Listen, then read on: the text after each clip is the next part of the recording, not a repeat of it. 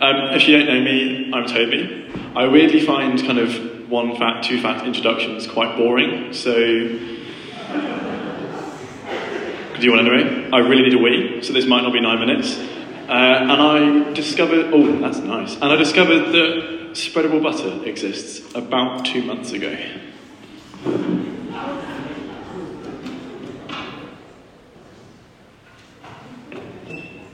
Life changing. So I was trying to work out how I could start this talk off. When I went and chatted with Rich a few days ago, he said, look, it's coming up a little bit short, maybe you could pop something in the beginning to start it off. So I was thinking, have I got a story I could tell? And couldn't come up with one. And then I thought that I'd go with a joke. Um, and then I went online, there's literally a website called like preachingjokes.com. But the problem is you go through it and half of them are either like really dry and really boring, or the other ones are genuinely like redacted. You know that blurry thing where you have to click reveal? Like that should never be a thing on a preaching jokes website. There was this one about um, a Welsh man and a sheep. No, I'm sorry. Wait, I'm going to shake of the head. um, Toby, if you could pop the slide up, we'll get on with the Bible quickly. So the passage. The passage I've been given is uh, Ask, Seek, Knock. It's the one that obviously follows the one that Karen has just given us, and I'd love to just start off by reading it out. It says, Ask, and it will be given to you. Seek, and you'll find. Knock, and the door will be opened to you. For anyone who asks receives. The one who seeks finds. And to the one who knocks, the door will be opened. Which of you, if your son asks for bread, will give him a stone? Or if he asks for a fish, will give him a snake? If you then, though you are evil, know how to give good gifts to your children, how much more will your Father in heaven give good gifts to those who ask him? So in everything, do to others what you would have them do to you, for this sums up the law and the prophets. I think when we read this passage, we read that first bit and it says, Ask and it will be given to you, seek and you'll find, knock and the door will be open to you.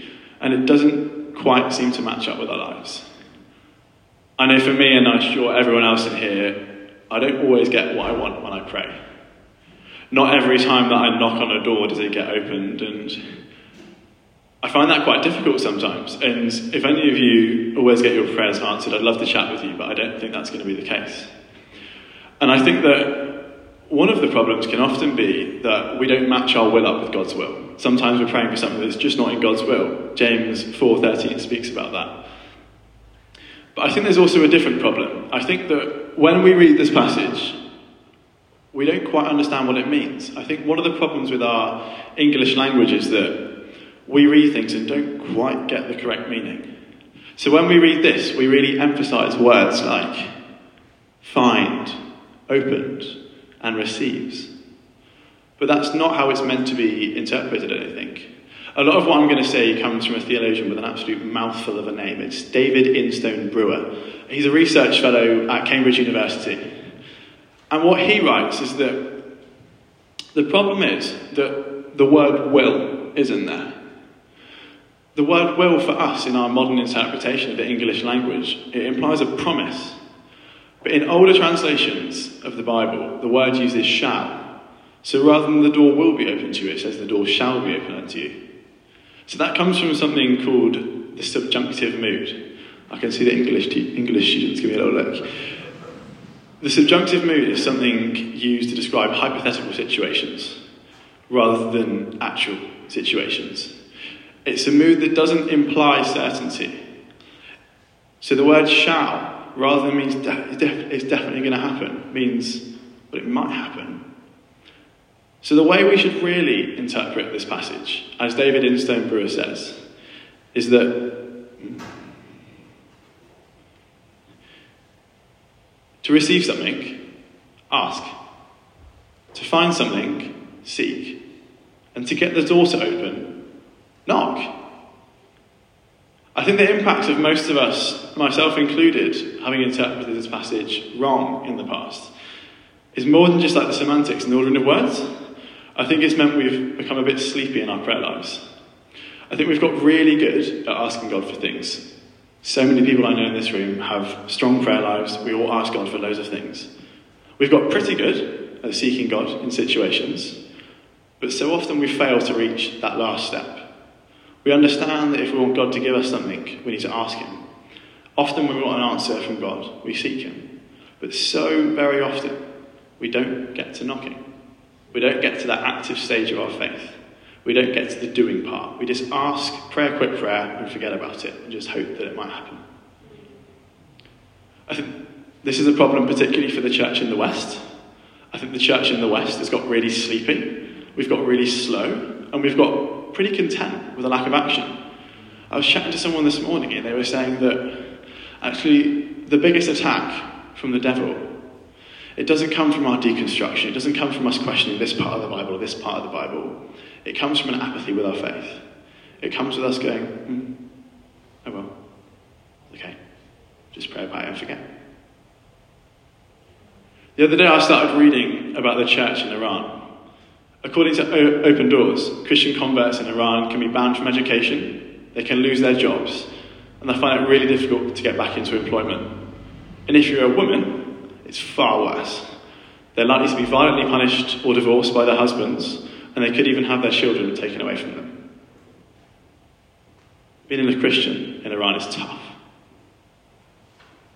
If I was to then ask you, where do you reckon the fastest growing in the church in the world is? Probably not going to say Iran. That's exactly where it is. And of this fastest growing church, huge amounts of it, most of it, is being led by women. The most oppressed group in the most oppressed group is the one making the biggest moves for God in the world. I carried on reading about the Iranian church and I started reading about this couple. Their names have been redacted for their safety. But they're a couple that managed to emigrate to the USA. And as soon as you hear that, you go, great, thank you, God. Freedom. No oppression, no persecution. Wrong. They hated it. After they'd been living in the US for a while, the wife turned to her husband and said, Take me back to Iran. There's a satanic lullaby over the church here, and the Christians are sleepy. What does that mean? I think it means that the devil isn't really fussed by Christians that aren't taking action. The devil isn't fussed if you're going to pray the old prayer and forget about it. That's no threat to him. That's no threat to the devil. The devil wants to oppose Christians that are taking action, not sleepy Christians doing nothing. Every time we read in the Bible about the devil opposing something, the devil being against something, the devil scheming to stop a plan, it's a big plan that's going to make big moves for God's kingdom.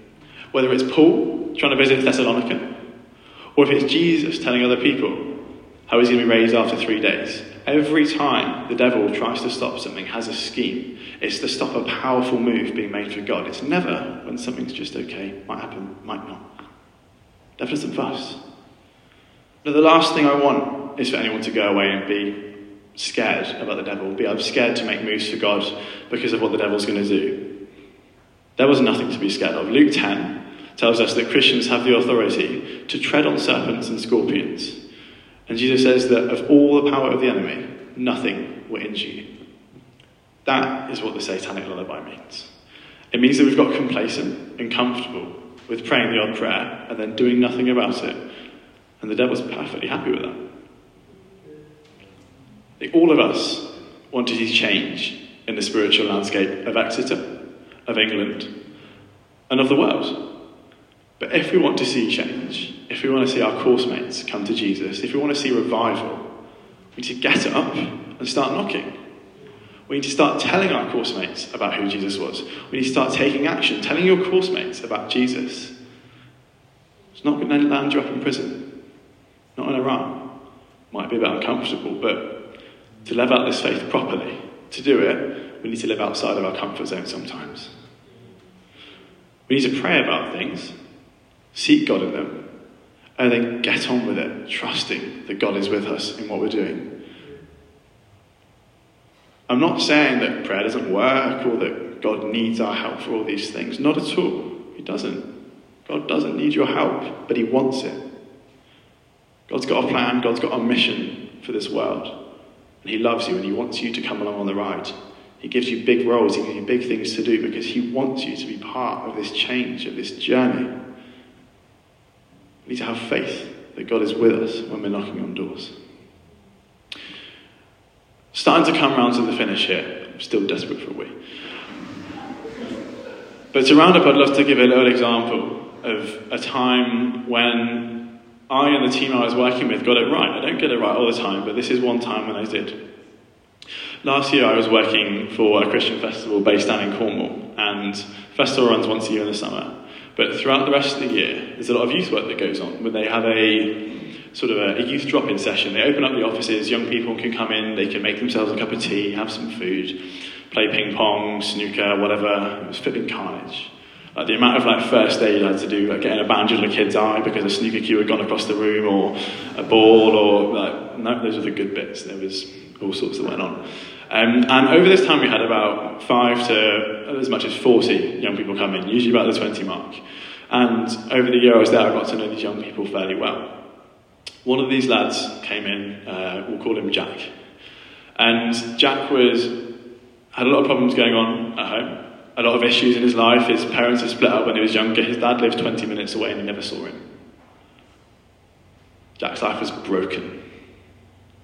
Jack didn't really have much to hope for, nothing really in his life that made him get out of bed and go, yippee, life's good. Nothing. But he kept on coming to our drop-in sessions, kept on playing pool, kept on getting involved, kept on chatting with us. And over this time I built up a good relationship with him. I got to know him. And slowly but slowly we'd start to chat with him about who Jesus was. All the time asking God, what's your will for this situation? How do we do this? How do we conduct these drop-in sessions so that your will can be done best? In that we were seeking God. We're asking what He wants to do and we're seeking His will in the situation. And then we carry on knocking. We carry on going, Jack, what do you think about this? Or he'd ask a question about Jesus and we'd carry on talking about it. We'd engage in conversations about faith. We'd carry on and it took a while. Sometimes he wasn't interested, sometimes he was. It was a slow process, but we kept on knocking, knocking, knocking, trying to get that door to open, the door to open us to the gospel of Jesus. About six months after I met him, I was telling a story of a Ukrainian couple who the war started, they had to leave the country, they'd been in this broken, rubbish, terrible van, and God had helped them get to the border through gunshots and all sorts of atrocities. They had made it out. And I was telling him how they trusted in God the whole time and that they believed that it was Jesus who delivered them from this awful situation. And he said, Toby, how do I become a Christian? So we sat him down on the floor. We said, Look, if you want to go outside, we can pray about this and we can become a Christian away from all your mates. And he said, No, I want to do it in front of my friends. Balls. Sat down, put my hand on his shoulder, and at this point I was like, I didn't really know what to do because you pray for someone to come to faith and you sometimes like, don't really expect it to happen. And I was like, what, what do I say? What do I pray?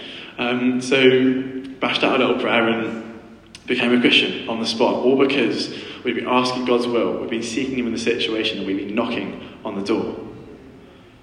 That was an example of when it's done right. He's got his struggles now. The discipleship's not been perfect, but that's youth ministry. He made a decision to follow Jesus.